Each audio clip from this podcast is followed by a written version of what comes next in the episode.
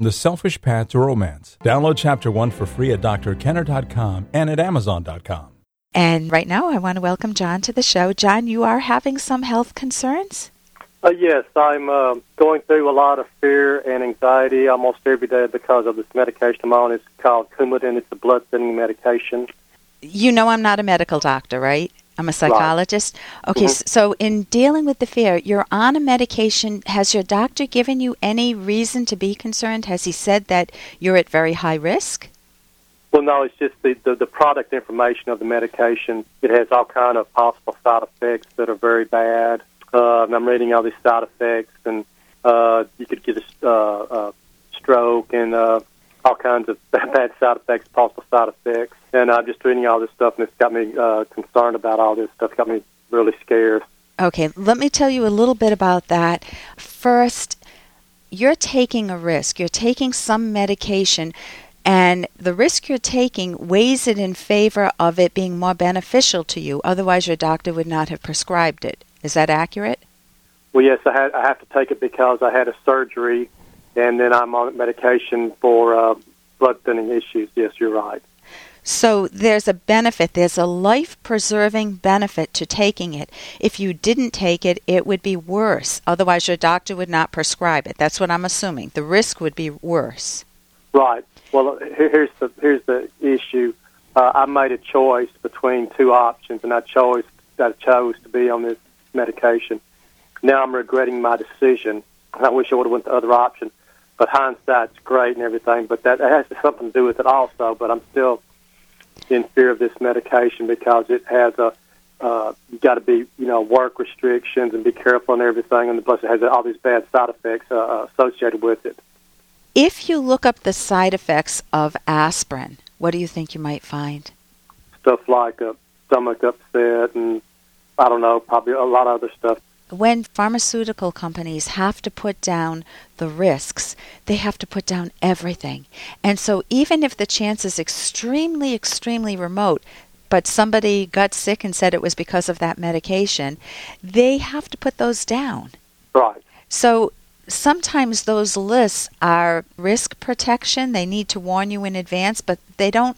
The risk could be very, very small. Like it would be like going on an airplane saying, you're at risk for a terrorist attack. You're at risk for maybe getting virus on the plane because you're in closed quarters. You're at risk of the plane crashing or of birds flying into the wings. How many people would fly? Right.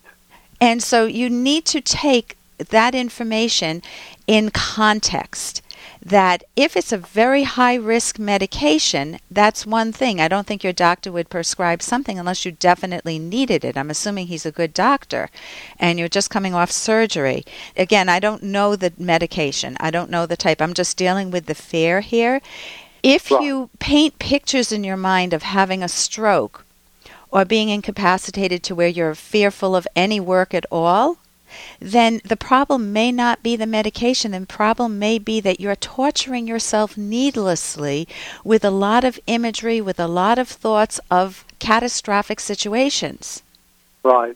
And if that's the case, you want to be able to put those fears in a realistic context. It's not that you brush them away. It's that you say, hey, I got to interrupt this because we've got to pay some bills. 30 seconds, that's it. A very quick ad, and then Ellen will be back. Romance. Ugh, I wish guys knew more about what we want from a relationship. Boy, I wish I knew more about what I want. Where's that ad I saw? Here it is. The Selfish Path to Romance. A serious romance guidebook. Download Chapter 1 for free at selfishromance.com and buy it at amazon.com. The Selfish Path to Romance. That is interesting. It's that you say, for example, when you go in for surgery, what do they tell you? You sign a sheet that says that you may die. You may die, right. Now you're being good in that you're doing your own research, but my doctors have also warned me that without being able to put it in context, we exaggerate the risks in our minds. Right. For example, I did get shingles, facial shingles. Do you know what that is? Where No, no. Well, I didn't either. And so I went on the web and I researched facial shingles, and it said that I could get Bell's palsy, my whole face just kind of losing the neuromuscular configuration, you know, damage to nerves, permanent damage. It could go over my scalp. I could be covered in rashes that were itchy and burny for months. It was horrific. And I went to my doctor, and she said, "What'd you do, go on the internet and read about it?" I said, "Yeah." She goes, "Here, take these pills. You'll be fine." So, it lasted for me. She was able to catch it early, and nothing happened. And if I had looked up those pills, my guess is I would have read things like you read. So I'm not saying that you can't go back to your doctor and talk about your other option. But there is no other option. I'm on this medication for life unless I have another surgery. Okay, well, the option is surgery. Do you want the surgery? It's open-heart surgery. It's very risky, and I might have to go through that anyway to take that chance to get off this medication. So wonderful. Do you see what you just did? You put side by side your two options, and one of them is far riskier, so you made the more rational choice. Well, they're both risky, because this one medication can kill you. They're both could be in death. I would get, what would you tell me to do in that situation, or your best friend? Get a second opinion. I need to go talk to a bunch of different doctors, I guess. And it's not that you need to talk to a bunch of different doctors. Get one with a good reputation and speak to that doctor. If you need a third opinion, you can do that too if they both say the same thing and you're not convinced. You don't want to do what's called doctor shopping, where you keep searching for a doctor who will confirm what your worst fears. Painting pictures of the worst case scenarios, is that good? Would you want your kids to do that if they had to take this medication, or your best friend? Well, no, but even when you're on this medication and you're doing everything right, you still have a risk of bad things happening, though, and that's another part of it. Yeah, but then it's learning to live with risk. When I get in my car to go to the gym, I'm learning to live with risk. Right. Am I going to catastrophize about it and read up on the web about how many people have died in a car accident? Right. How safe will that make me on the road, and how pleasurable will it be for me to drive to the gym? Right. Or will I be aware of the risk, do whatever I can to drive safely, and enjoy the gym? Look forward to the gym. Enjoy your life. Take the medication and enjoy your life. Get a second opinion or a third opinion, and then sit with that. And know that you can't have a risk-free life. Right. But not to catastrophize, not to paint those awful pictures in your mind, because you may be painting them, and none of them may ever come true, and you may have wasted a lot of time.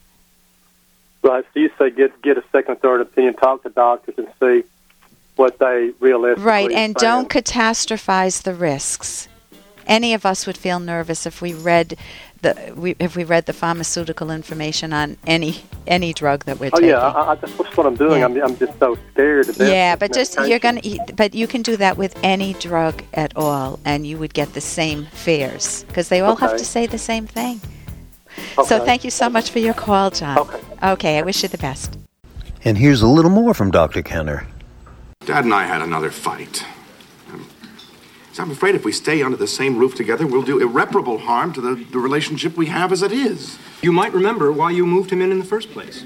You wanted to get closer to Dad. I still do. There isn't anything I'd like more, but he makes it impossible. I can't read my book. I can't have my coffee. I can't have any peace in my own home. So what you're saying is you want to be closer to Dad, but you don't actually want him around. And that's from Frasier. And we all have that feeling about relatives. There are times when maybe it's a sister, a brother, or a parent, or somebody that you've had such great times with, and you think, wouldn't it be great if we lived together? Or wouldn't it be great if we traveled together?